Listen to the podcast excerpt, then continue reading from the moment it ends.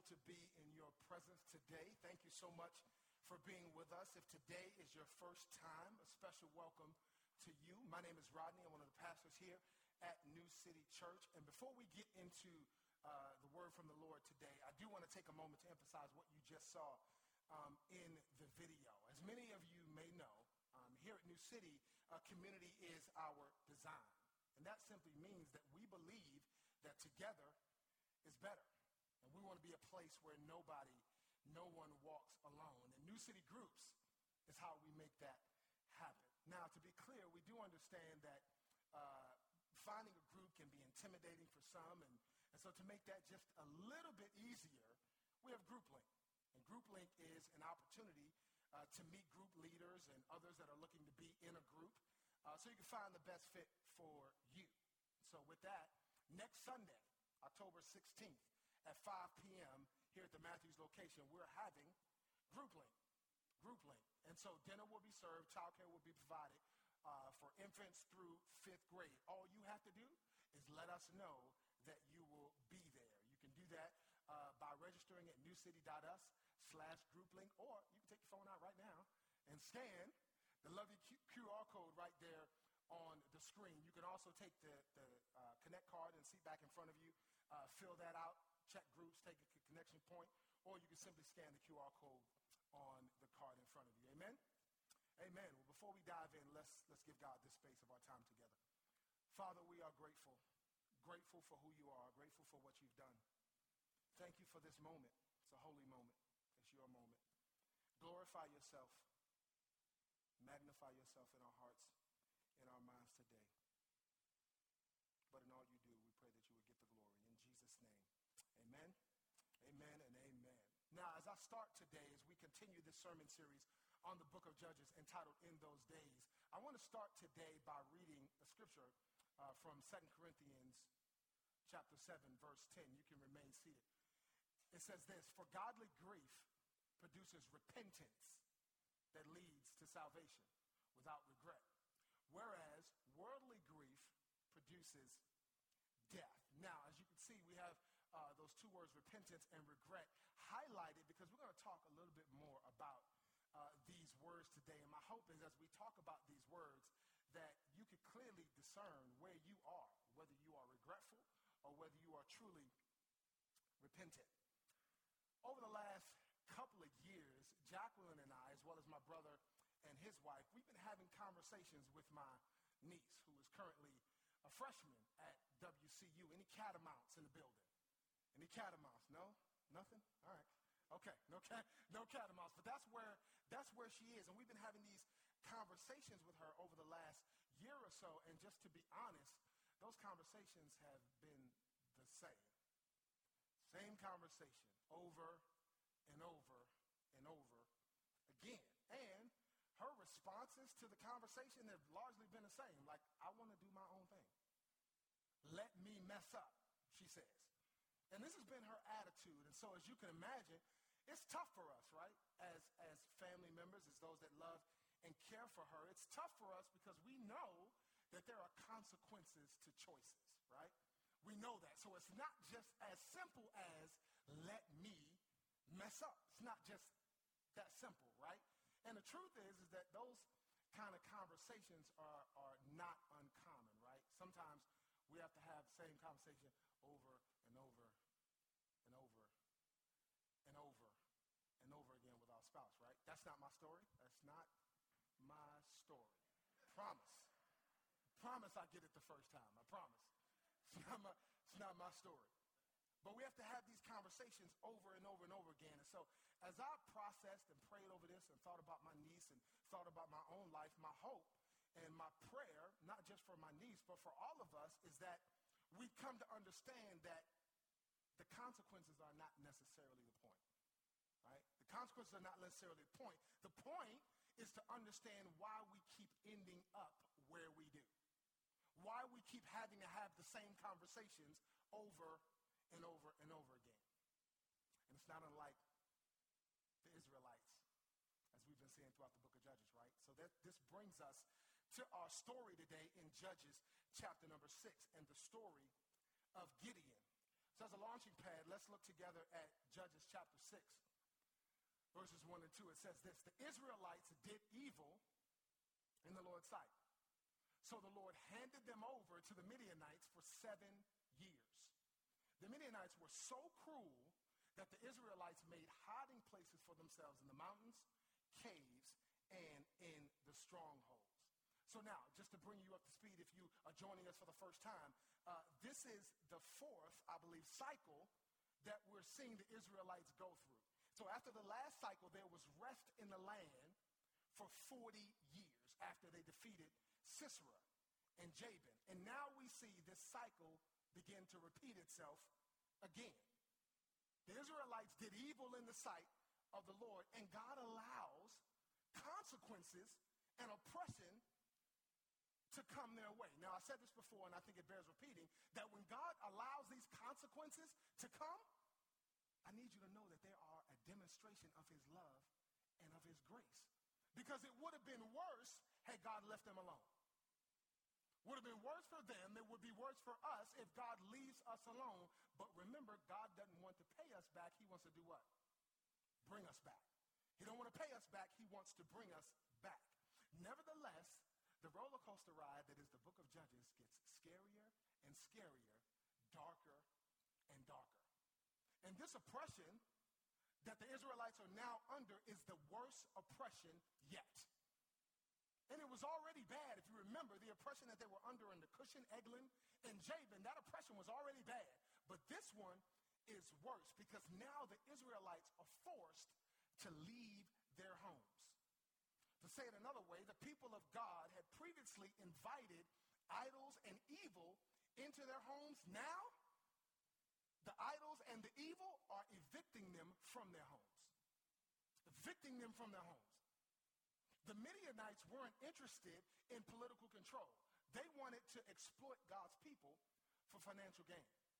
And verses 3 through 5 say that the Midianites took everything. They took everything. Says that they didn't spare a living thing. Let's look at verse number 6 together. Verse number 6 says, So Israel was reduced to starvation by the Midianites. Then the Israelites cried out to the Lord for help. Now, don't read over that first part too fast. The Israelites were reduced to starvation by the Midianites. In other words, they were starving in the land that flows with milk and honey. They were standing in the promise and they were starving. Standing in the promise and they were starving. That jumped off the page to me. standing in the promise, yet they were starving. They were where they were supposed to be, yet they weren't experiencing what they were supposed to experience because they had yet to realize what the real problem was. I wonder if the same is true for some of us. Maybe we are where we're supposed to be, but we're not experiencing the, the things that God wants us to experience. And we'll see that they blame God. They blame God for where they were. Maybe like them, we have yet to realize what the real problem is. We'll look at that here in a minute. So, the Israelites do evil in the sight of the Lord. God brings oppression, and guess what the people do? They cry out that one word prayer that we've been talking about. They cry out for what? Help. They cry out for help. Verses 7 and 8 says, When they cried out to the Lord because of Midian, the Lord sent a prophet to the Israelites. The Lord sent a prophet to the Israelites. Now, this is fascinating to me because God answers their cry only this time, he does it differently than he did before. He answers their cry, but differently than he did under Othniel, Ehud, and Deborah. This time, as God responds, he sends a sermon before salvation. He sends a sermon before salvation. In other words, he sends a prophet first and then a judge. And I love how we get glimpses in Scripture of how God deals with his people. God's first response to Israel here is not to send a savior, but to send a sermon. His response this time is to remind them before he rescues them. He wants to remind them before he rescues them. Now, we talked about this a little bit last week. What does a prophet do? We learned last week that Deborah was a prophet, right? Prophets speak for God to the people of God. In other words, God has something to say to the Israelites here. So he sends a prophet first. And this is fascinating because they, the Israelites, before they can appreciate their rescue, they need to understand why they need rescuing. They need to understand why they keep having the same conversation with God over and over. They need to understand why this keeps happening, the cycle. Some of us in this room have been in a cycle. And God has been trying to get our attention so that we can understand the root problem of the cycle. And this is what we see happening in our text here today. So as God sends the prophet, as he sends a sermon to them, he sends it to remind them of two things. The first is what he's done. We see that in verses 8 through 10. And then the second reason is to remind them of what they have done or what they haven't done they haven't been obedient to his voice. And so God sends this sermon, this prophet, to convict their hearts before he sends a judge to rescue them. This is important because God knows that people are regretful and not repentant. People are regretful but not repentant. Now I don't know about you, but this this this this convicted my heart right? It's like the difference between you're sorry, but why are you sorry? Are you sorry because you got caught? Or are you sorry because your actions offended, grieved God? Right? Regret focuses on the circumstances of our lives. It's horizontal. It's horizontal. But repentance focuses on the heart of our relationship with God. It's vertical. Text, if you haven't read this, I want to encourage you to read along with us as we study this book, we don't see any record of Israel's repentance here in the scriptures, do we? We don't see any record of their, of their repentance. Tim Keller, I love what he says. He says, regret is all about us. Regret is all about us. How I've been hurt, how my life is ruined. But repentance is all about God, how his heart has been hurt, how our actions have grieved his spirit. Now, don't hear me wrong, family. We all stumble and we have lapses in our discipleship journey, right? But I think what's important for us to know as we particularly study here chapter number six, that we need to discern the difference between a problem and a pattern. We need to discern the difference between a problem and a pattern. The Israelites were in a pattern. We've been calling it a cycle. They were in a pattern. And God sees the pattern and wants to address the real problem. Wants to address the real problem. We'll talk about this further. But I also want you to know that we might not have a golden calf or the same kind of idols that they do. But we got something, right? We got something. Now, to be clear, an idol is simply good things that we've made the ultimate thing things that God has perhaps blessed us with, that we beg God for, good things that have become, that we have made the ultimate thing, things that you and I have prioritized ahead or before God. But I, I need you to see here that in the midst of all of this, we see God's faithfulness because before we see the people of God respond to the prophet, to the sermon that God sends, we see that God is already calling. God is already preparing the judge. He's already preparing their deliverer. Now let's, let's look for, at the calling of Gideon in the next several verses here in Judges 11 and 12. God is commissioning this judge even before, even though the people have not turned back to him. He's already commissioning his judge. What does that sound like? Sounds like what he does for us, right? Romans 5 8 says, while we were still sinners, Christ died for us. In other words, while we were fellowshipping with our idols, God desires fellowship with us. While we're spending time with the people and things that we have prioritized above God, God desires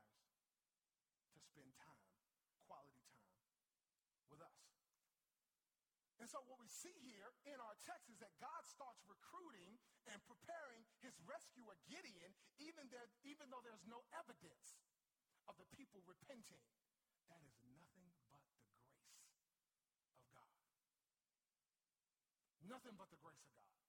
God knows that we'll come to church, and for some of us, we'll leave out the same way we came in, but he still loves us, He's still pursuing us. Nothing but the grace of God.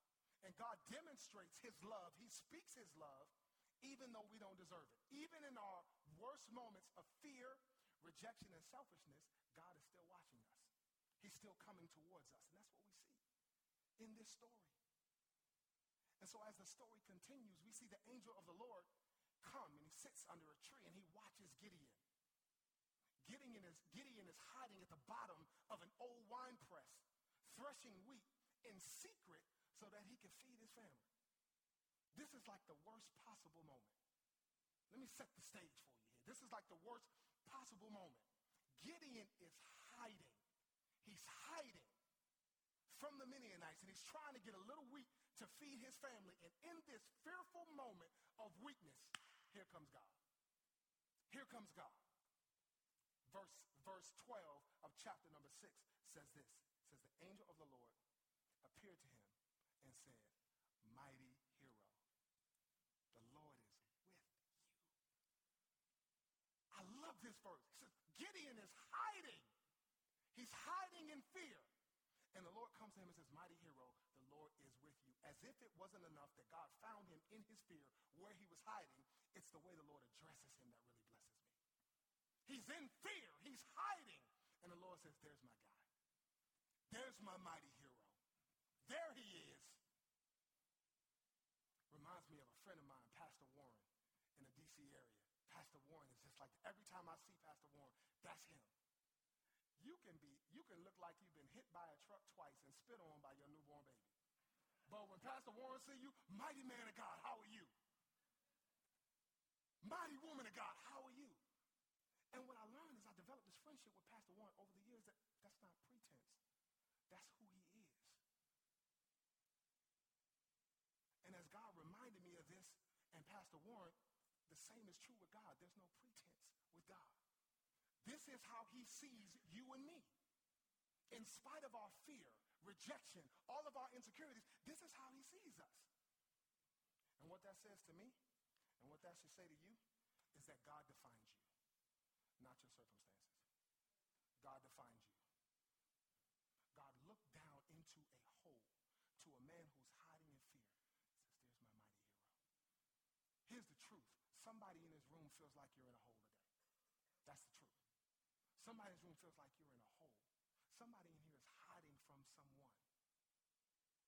Maybe hiding from God. And maybe the reality is, is that your circumstances feel tragic. Maybe you are lonely. Maybe you are tired. Maybe you are sick. But if you don't hear anything else, I need you to hear the bottom line today. And it's this. God doesn't define us by our worst moments. God defines us by his best moment. His best moment you're not sure what that is, it looks something like this. When Jesus was on the cross, that's the moment that defines you and I. Not what you're going through, not the pain that you're feeling, not the circumstances that make you feel fearful, like we see here with Gideon, but God's best moment. Because God speaks our true identity in circumstances. And God's presence here with Gideon is what makes all the difference in his story. God's presence. And God's presence with you and I makes all of the difference in our stories. Let's keep looking at this. Let's see how the Lord begins to deal with Gideon's heart through these conversations. Conversations with Gideon. Gideon has two different conversations with the angel of the Lord. He has two different conversations with the angel. After the angel shows up, finds him in hiding and calls him a mighty hero, Gideon responds. Gideon responds, and his response shows us where his focus is. Watch this. Let's look at verse 13 together. This is Gideon's response. Sir, Gideon replied, if the Lord is with us, why has all this happened to us? You ever said that? If the Lord is with us, why has all this happened to us? And where are all the miracles our ancestors told us about?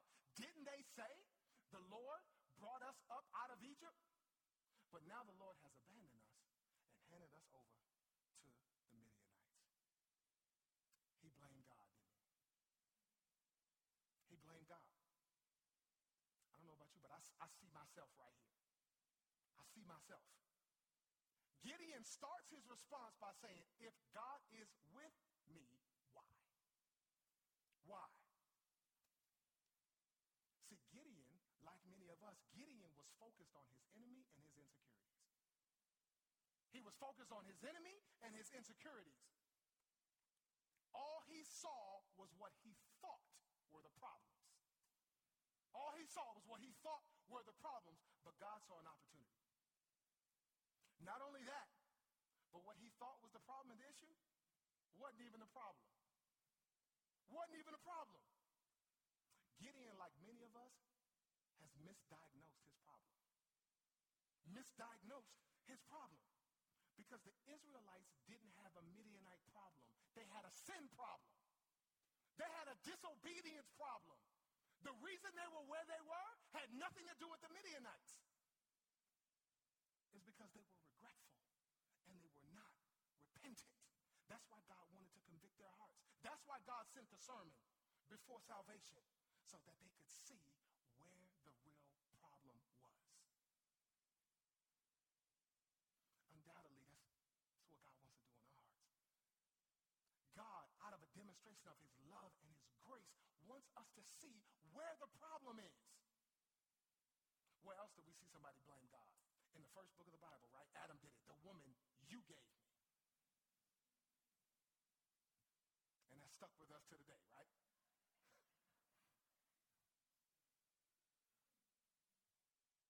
But some of us, we, we've misdiagnosed our situations and we think that something or someone else is the issue when the real issue is in our own heart grateful for moments like this where God can show us that.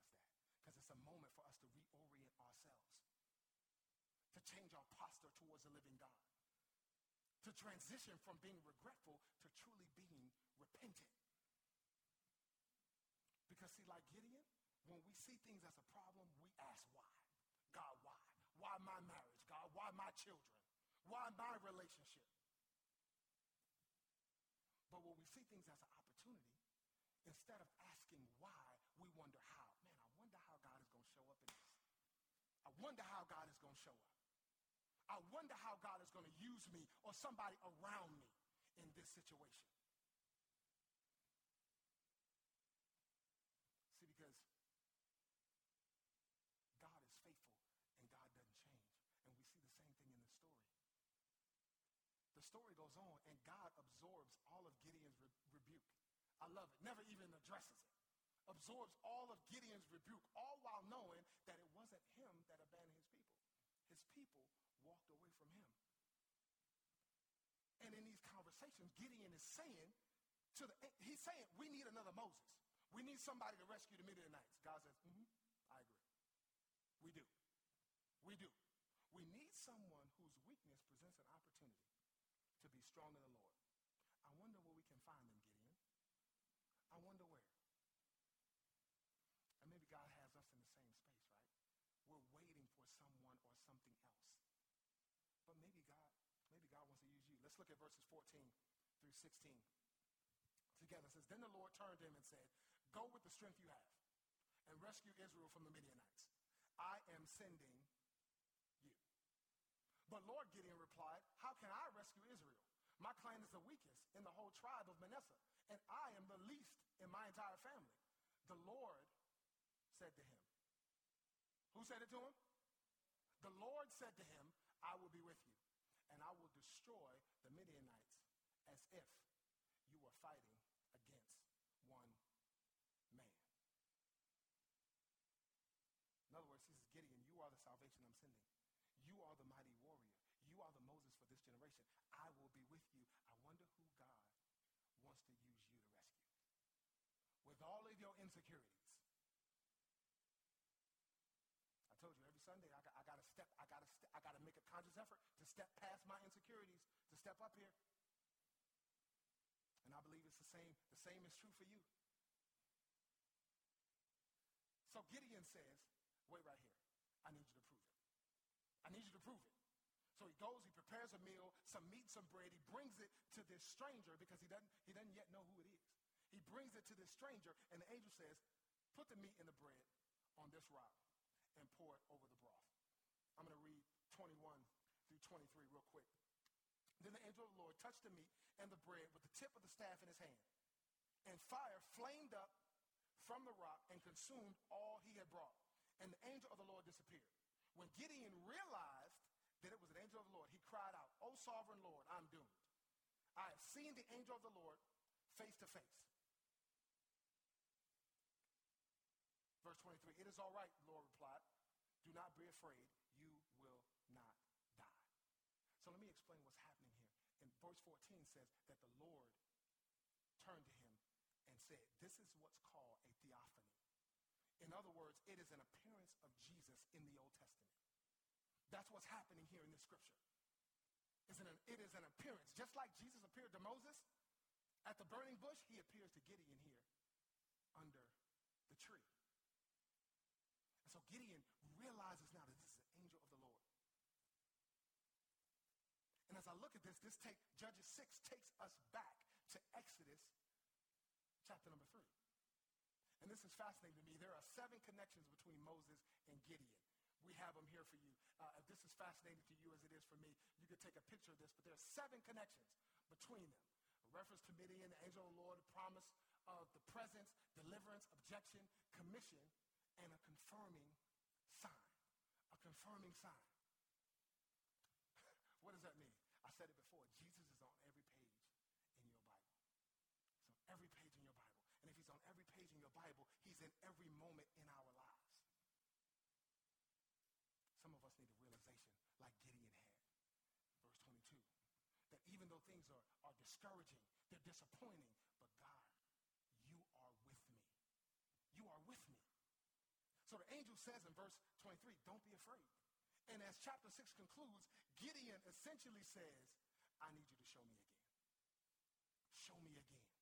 Show me again. Gideon wants to hear from God and be reminded of his promise before he goes into battle. He needs to be reminded. And while this is happening, the Midianites are getting their friends against, to, to, to be in alliance with them against Israel.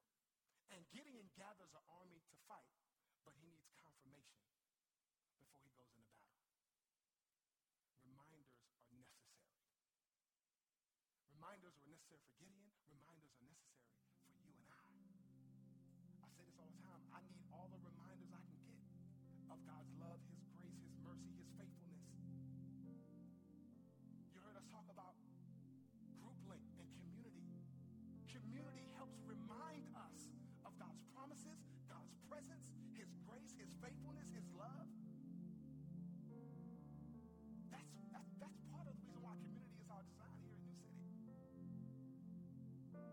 not just because we want to get in the group and get in the group and look cute and share stories. We need a reminder of who God is and just how much He loves us. And in spite of the fact that what we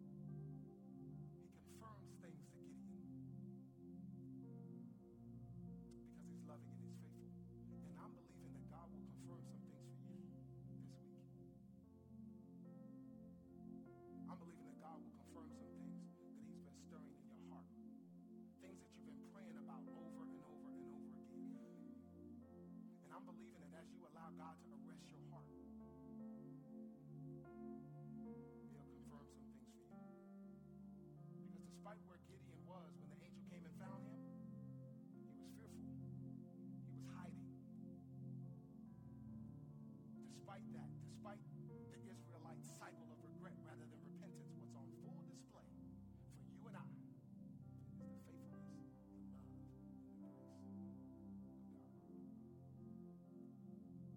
So we'll pick up with the rest of Gideon's story next week.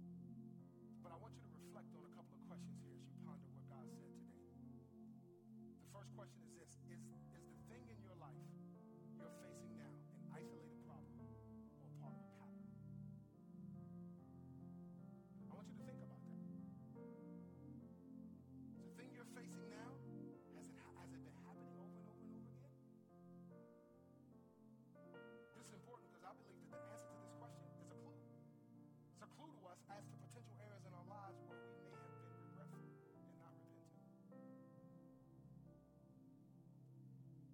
second question is this.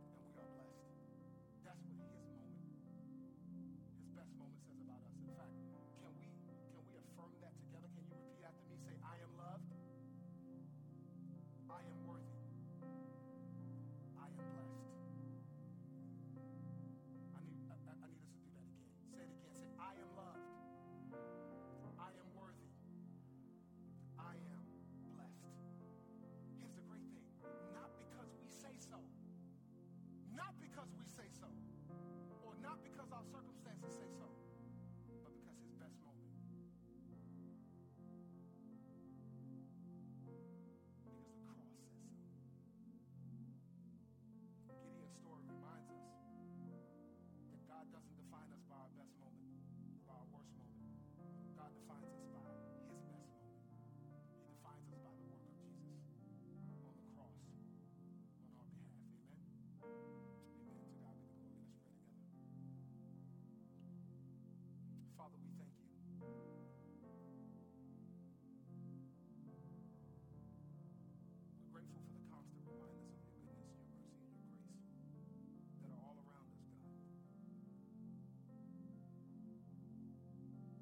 like your spirit.